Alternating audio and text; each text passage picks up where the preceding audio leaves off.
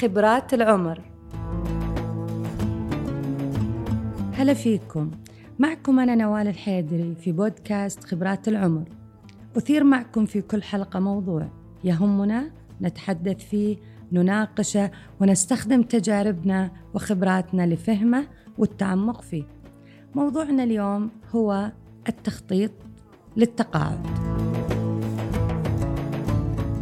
كثير ما نرى في حفلات تكريم المتقاعدين إن المحتفى بهم ليسوا جميعهم سعيدين بل يبدو على بعضهم مشاعر غريبة وتصرفات غير متزنة. مشاعر حزن آه، قلق الناس يباركون ويضحكون يأكلون وهم بعيدين عن كل ذلك. لديهم مشاعر بأنهم سيكونون خارج نطاق الحياة العملية وأنهم سيعانون من الملل والوحدة.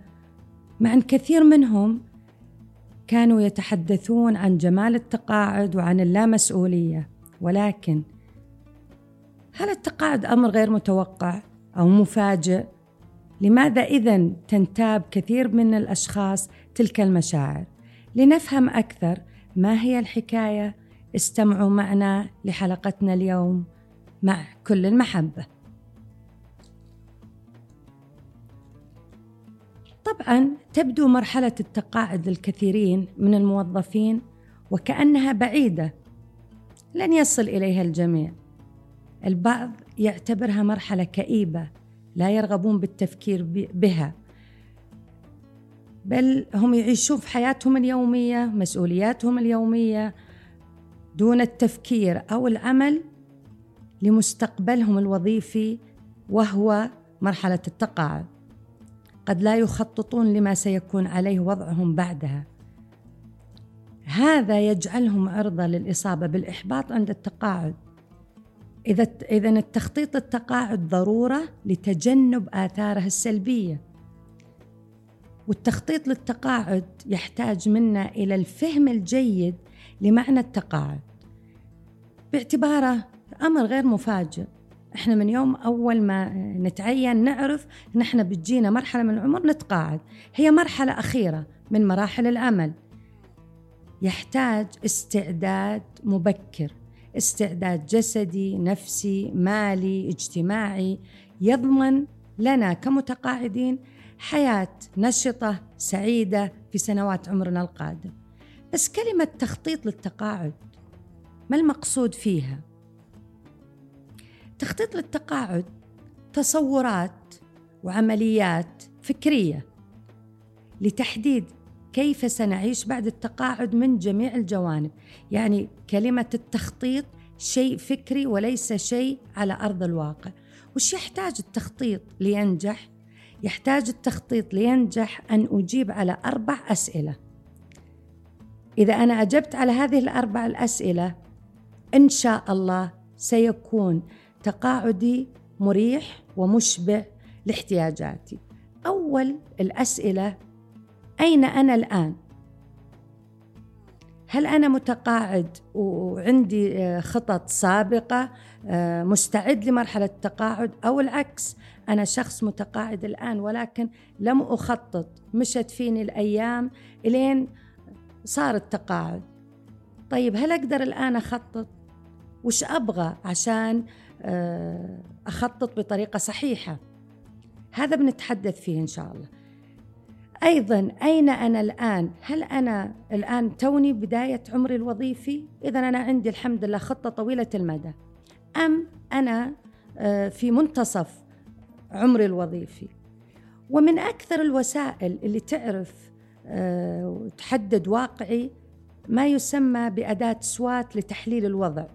يمكنها آه، كلمة كبيرة وعلمية لكنها سهلة جدا في التطبيق وتقدر أنت تسويها سواء كنت في بداية عملك سواء كنت في منتصف مرحلة العمل أو بدأت التقاعد وما قدرت آه، تخطط أو ما كنت مخطط كل هذا تقدر تسوي آه، تحديد الواقع أو تحليل وضعك الراهن في أداة سوات أداة سوات إيش تقول؟ هي أداة تساعدك على أنك تتعرف على نقاط القوة والضعف لديك وأيضا الفرص المتاحة في بيئتك وأيضا المخاطر اللي تهدد تطبيق أو تعيق تطبيق أهدافك. أنت فقط جيب لك ورقة وقلم أو إذا ما أنت من النوع اللي يحب الكتابة وتحس إنها ثقيل عليك أقلتها حط في بالك. ابد بجزئين. أه وش النقاط اللي في داخلي أنا تعتبر نقاط قوة؟ وش النقاط اللي في داخلي أحسها ضعف؟ وأيضا ابحث عن الأشياء اللي حولك في البيئة. وش اللي ممكن أنت تسوي تسويها أو تعتبر بالنسبة لك سهلة؟ هذه إحنا نسميها فرص. والأشياء اللي أنت تعتبر إنها صعبة عليك وتعيقك هذه مخاطر. لو بدينا بالتحليل الواقع من ناحية الذاتية وحاولنا نتعرف على نقاط القوة اللي عند كل شخص منا. بعضنا عنده مهارات مميزة عنده قدرات. مثلا أنا أتحدث بشكل جيد عندي قدرة على تحفيز الآخرين آه، عندي آه، التزام محب للعمل آه، أستطيع العمل مع الجماعة. أيضا الأشياء اللي أنت تقدر تقوم فيها بسهولة. هذه تعتبر نقاط قوة لك. أيضا تعرف على نقاط الضعف اللي عندك الأمور اللي أنت ما تحبها وتعيق أدائك ولا تستمتع فيها. مثلا أنت من الاشخاص اللي ما يقدر يقرر بسهولة. أيضا ممكن أنت شخص ما تحب مواجهة الناس تخجل بشكل كبير. آه، أنت من النوع اللي ما يتحمل آه، الاستماع تقاطع ما تتحمل الكلام الطويل. كل هذا تعرفه عشان تعرف اللي يناسبك واللي ما يناسبك. اللي يناسبك تعمل عليه واللي ما يناسبك تتجنبه. أيضا تتعرف على بيئتك. هذه البيئة اللي أنت فيها وش الفرص اللي فيها وش الأشياء الموجودة في بيئتك. مثلا إحنا الآن مجتمعنا آه، مجتمع يشجع العمل والاستثمارات الصغيرة. آه، أيضا عندنا قوانين تتيح لنا آه، أشياء نستثمرها كمتقاعدين. تقدر تفتح مكتب استشارات صارت سهلة الآن. تقدر تدخل أونلاين وتسوي لك وتشوف وش المطلوب وتقدم وتطلع لك الموافقات. إذا شوف البيئة اللي حولك وش تقدر تستفيد من الفرص الموجودة في البيئة لتستطيع آه، آه، تعرف واقعك وتستغل هذا الواقع بطريقة إيجابية ليكون لديك شيء تريده في مرحلة التقاعد. أيضا أنت بتشوف المخاطر اللي تواجهك في بيئتك اللي هي تشكل خطر على إنك تتقدم إلى الأمام أو ما تساعدك إنك تنجز اللي هي أشياء غير مرغوبة مثلا. إن مثلا إحنا اللي, اللي قاعدين نلاحظه إن في عمرنا مو كل الأماكن تبغى إنك تدخل معها. مثلا أنا أبغى أروح أتطوع في مكان في ناس. إذا أنا عمري مثلا فوق الستين ما يرحبون فيني. إذا أنا أبغى أروح أفتح مشروع أبغى أروح أحد يساعدني آه، أصحاب المشاريع الصغيرة. أنا كبير في العمر إذا يحسون أن هذا الشخص ما يقبل التجديد هذا الشخص بيبهذلنا بين قوسين. لذلك أنت تستخدم نقاط القوة لتقوية الفرص وتقليل الأخطار. وأيضا من من الأفضل بعد ما ترسم هذه الرسمة في سواء في ذهنك أو في ورقة اللي أنت كتبت. نقاط القوة عندي نقاط الضعف عندي. آه، الأمور اللي في البيئة تشجعني والأمور اللي في البيئة آه، تقلل آه، أو أو تشكل تهديد في إني أحقق أهدافي.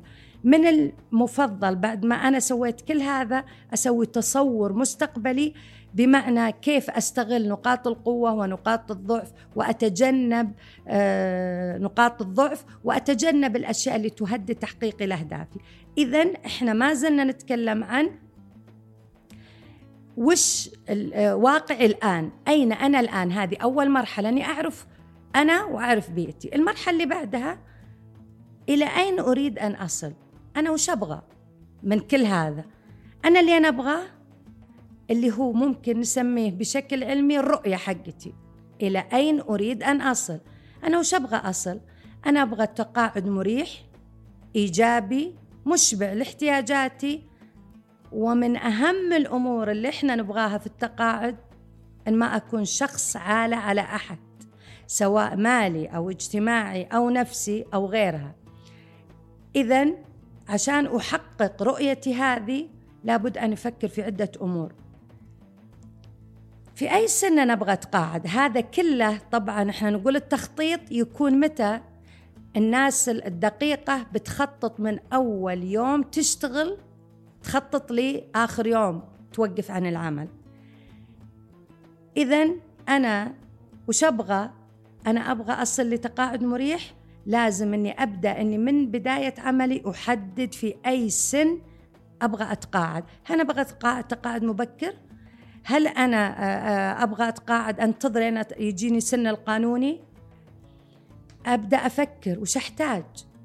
لأصل إلى ما أريد اللي هو التقاعد المريح المشبع. أحتاج أن يكون عندي اكتفاء مادي. أيضا أحتاج أن أكون بصحة جيدة من جميع النواحي. أن أكون مشبع من جميع النواحي لدي مرونة في التعامل مع نفسي ومع الآخرين. طيب شلون أوصل لرؤيتي هذه؟ أوصل معناها الآن سنضع الخطة. كيف أصل؟ اللي راح كله كان تصور ذهني. الآن هذا التصور نحوله إلى خطط. كيف نطبق آه، أمور معينة لنصل إلى أهدافنا؟ أول شيء إذا نقول كيف أصل؟ يعني أضع خطة. الخطة ثمرة تلك التصورات وعمليات التخطيط للوصول إلى تقاعد مريح إيجابي مشبع. أول أول النقاط المهمة في الخطة أحدد هدفي العام. والهدف العام وش يعني؟ أصف ما أريد الوصول إليه. أو وضع اللي أرغب فيه بعد أن أصل إلى مرحلة التقاعد. قلنا أنا وش هدفي؟ تقاعد مريح إيجابي مشبع. بعدها حطيت هدفي العام بعدين أضع نشاطات وأعمال ينبغي إنجازها لتحقيق هذا الهدف. يحوي على ما يجب علي عمله متى يجب أن أعمله وكيف يتم. إذا أرجع أقول وضعت هدف عام. بعدين بعد هذا الهدف العام أبدأ أطلع من هذا الهدف العام أهداف تفصيلية صغيرة. من أهم الأهداف اللي إحنا نحطها من بداية عملنا نشبع احتياجاتنا. أهم شيء في احتياجات الإنسان إنه يكون مستقر آمن في مكان آمن. يعني أحتاج إن يكون عندي بيت. من أهم الأهداف اللي كثير من الموظفين قد ينسونها يجي تجي مرحلة التقاعد أوف ما تملكت بيت. أوف بيطلعوني من البيت. إذا كنت أنا في مكان يعطيني سكن بتساهيل معينة. إذا من هدفي العام اللي إحنا قلناه هدف في العام تقاعد إيجابي مشبع لاحتياجاتي. أول الأهداف الفرعية الصغيرة اللي لازم أحطها من بداية عملي أن أملك بيت ولازم أصيغ الهدف بطريقة يمكن أني أقدر أحققه. مثلا أقول أحدد أنا أحتاج أملك بيت قبل إتمامي سن التقاعد المبكر واحط العام مثلا وأبدأ أشتغل على هذا الهدف. كيف أشتغل على هذا الهدف؟ هذا الهدف قلنا تفرع من هدف عام وحطينا هدف صغير بعدين بدينا نقول شلون أقدر؟ اللي هي الإجراءات.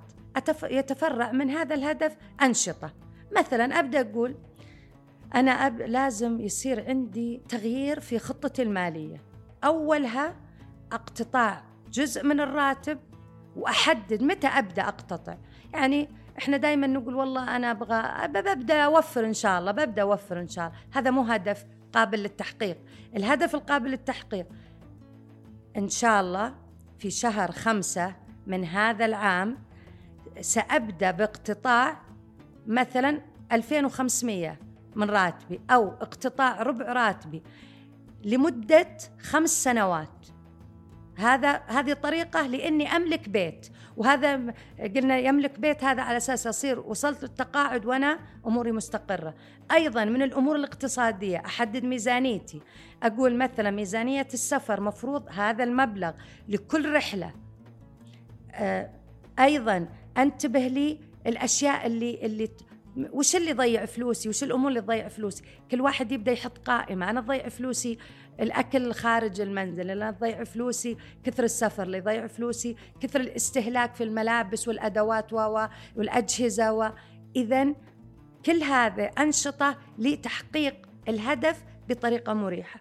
أيضا من ضمن الأهداف اللي مفروض أني أحد أحددها وأطلع عليها أنشطة على أساس أصل إلى هدفي براحة اللي هو تقاعد مريح مشبع. أن أقوم آه، من أهدافي أن أقوم بأنشطة محببة لي بعد التقاعد عام 1440 وش هذه الأنشطة؟ هذا هدف يحتاج إلى تفصيلات. من الطرق لوصولي لهذا الهدف؟ اولا أبحث عن شغفي. ما هو الشغف؟ الشغف كثير ناس الآن يقولون أنتم يا حقين البودكاست أنا طبعا جديدة على البودكاست ولكن صارت تهمة للي يطلعون بودكاست يقولون كلمة شغف هذه كل بودكاست لازم تنقال. صحيح لأنها كأننا شيء كأنها حاجة بدينا نكتشف تأثيرها علينا. وش يعني الشغف؟ الشغف شيء أحبه بقوة. هذا الشيء اللي أنا أحبه بقوة يعطيني طاقة يشعرني بالقوة لأني ركزت على شيء يثير حماسي. طيب في ناس يقولون وش يعني شغفي؟ شو أنا أعرف أنا وشو شغفي؟ إذا أنت ما تعرف وشو شغفك ابحث عن يعني إيش وش تحب؟ وش ممكن تسوي؟ جرب ابحث عن أمور اللي تحبها والأشياء اللي أنت تسويها أفضل من غيرك بدون جهد مبالغ فيه. الشيء اللي انت تحبه وعندك استعداد تسويه وتشعر انه متوافق معك هذا معناه هو شغفك. لو شلنا كلمة شغف شيء انت تحبه تقدر تسويه ولا آه، يحب الجميع ولا كل الناس تقدر تسويه هذا معناه شغفك. طيب وش وش وشولة أفكر في شغفي؟ تفكر في شغفك لأنك بتصير تعرف وش الأنشطة المحببة لك والأنشطة اللي ممكن تزيد دخلك الأنشطة اللي تملى فراغك الأنشطة اللي تحسسك أنك عايش بطريقة آه، جيدة فيها شيء تنتظره. إذا إحنا قلنا هذه الخطة وحطينا لها هدف عام كبير وهدفين فرعيين وطلعنا من كل هدف فرعي مجموعة أنشطة تساعد على تحقيقه طيب الآن المرحلة الثالثة. كيف أعرف إني أنا وصلت؟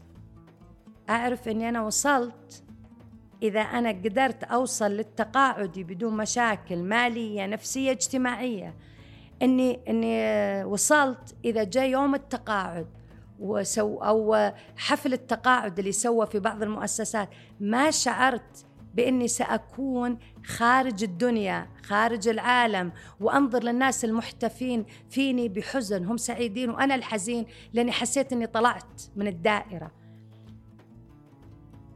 أيضا من الأمور اللي اللي تخليني أعرف إني أنا وصلت التوازن النفسي والمرونة النفسية اللي أنا اشتغلت عليها مو يوم تقاعدت أنا اشتغلت عليها قبل.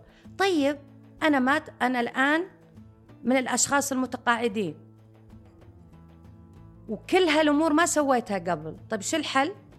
ما في شيء, شيء ما في شيء يعتبر متأخر. من الآن سووا نفس الخطوات السابقة اللي إحنا تكلمنا عنها. الآن أنا متقاعدة لسنتين مالة ودخلت في مرحلة اكتئاب متضايقة آه، ما أدري وش أسوي في نفسي. طبقي ما ذكر أو أنت طبق ما ذكر اللي هو أول الخطوات حط لك آه، تحليل وضع. جوانب قوتي جوانب ضعفي الفرص المتاحة تهديدات. اربط فيما بينهم. أنا عندي نقاط قوة آه، أحب أتكلم مع الناس أحب أجتمع معهم أحب أسوي خدمات. هذه قوتي. من الفرص الموجودة عندي أني جنبي في جنب بيتي فيه جمعية خيرية. أروح للجمعية الخيرية أقول أنا عندي كذا وكذا وكذا وحابة أتطوع معكم في الصفات اللي أنا عندي أقول لهم عليها بحيث إني ما يتعبني الموضوع وان تعبني شوي لكن بيعطيني هدف أحققه. أيضا آه وصلت إلى إني عرفت وش اللي عندي. أيضا من النقاط الضعف اللي عندي مثلا عندي نقاط من النقاط الضعف إني أنا شخص ما يحب العمل الجماعي. أبدأ أجلس هالنقطة قدامي وأبدأ أفكر فيها. كيف أبدأ ألقى حلول؟ على أساس أستطيع أن أتفادى هذه الأخطاء اللي قد تعيقني أو هذه نقاط الضعف اللي عندي. اللي ما أقدر أغيره أتأقلم معاه. أقبل نفسي بهذا الوضع. اللي أقدر أغيره أقدر أغيره. طيب أنا الآن وصلت لمرحلة عمرية معينة وتقاعدت وما خططت ماليا. طيب شو الحل؟ الحل أن أبدأ أفكر. وش الأشياء اللي ممكن أسويها؟ واحد أولا أطمن نفسي. أنا الآن في مرحلة عمرية خفت المسؤوليات الاقتصادية عندي.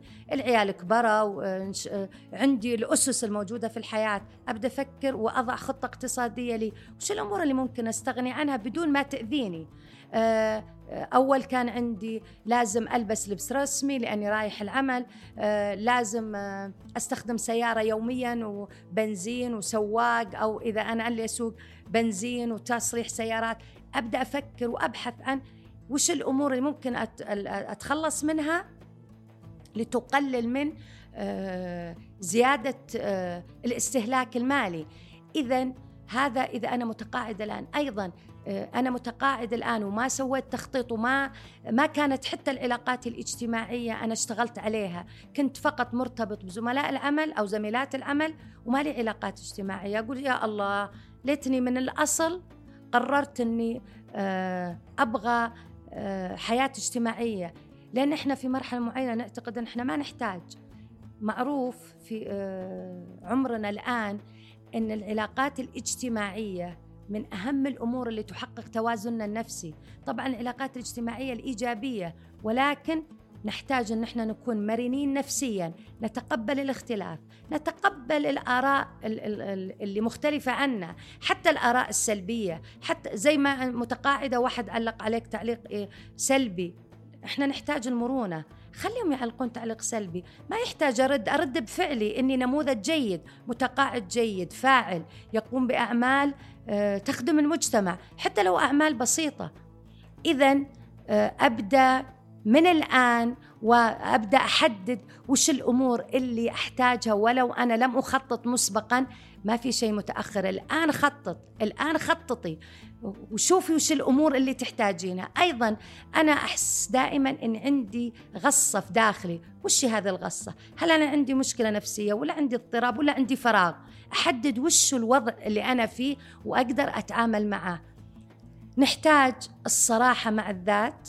نحتاج أن لا لا نلوم المجتمع ولا نلوم الآخرين فيما وصلنا إليه. طيب هل نحتاج آه، إعداد من المجتمع لنستعد للتقاعد ولنكون متقاعدين ناجحين؟ طبعا مثل ما قلنا تو التخطيط أول أول آه، من آه، يعني يهمه مفروض يقوم فيه هو الشخص اللي بيتقاعد سواء خططت من بداية عمرك الوظيفي أو خططت في منتصف عمرك أو في نهاية التقاعد أو ما خططت أبد الآن لازم أنت تخطط. هذا شيء واحد. الشيء الثاني هل للمجتمع دور؟ آه لتوعية الموظفين لمرحلة التقاعد؟ نعم. للمجتمع دور والمؤسسة العامة للتقاعد آه، لها دور وقامت بهذا الدور ونحتاج أيضا آه، أمور أكثر. وش نحتاج كمتقاعدين أو كموظفين؟ آه، سيأتي يوم ونتقاعد. يحتاج الأفراد توعية بأهمية الاستعداد للتقاعد بما يليق بنا في مرحلة التقاعد. نحتاج أيضا من يتحدث معنا عن التغيرات اللي تحدث لنا في مرحلة التقاعد. لا يكفي أنه يكون فيه تندر وضحك على المتقاعدين. هذا جانب ولازم نقبله ولازم يصير عندنا مرونة نفسية. لكن نحتاج أن آه، المتقاعد أن يقبل اجتماعيا وأن آه، يوضع له مكانة. وهذه المكانة طبعا هو له دور في أنه يضع نفسه فيها. ولكن المجتمع له دور في قبول هذا المتقاعد وإن له دور في الحياة ولم ينتهي دوره. أخيرا لنتذكر أن السعي لتحقيق أهداف معينة هو ما يجعل حياتنا ذات معنى.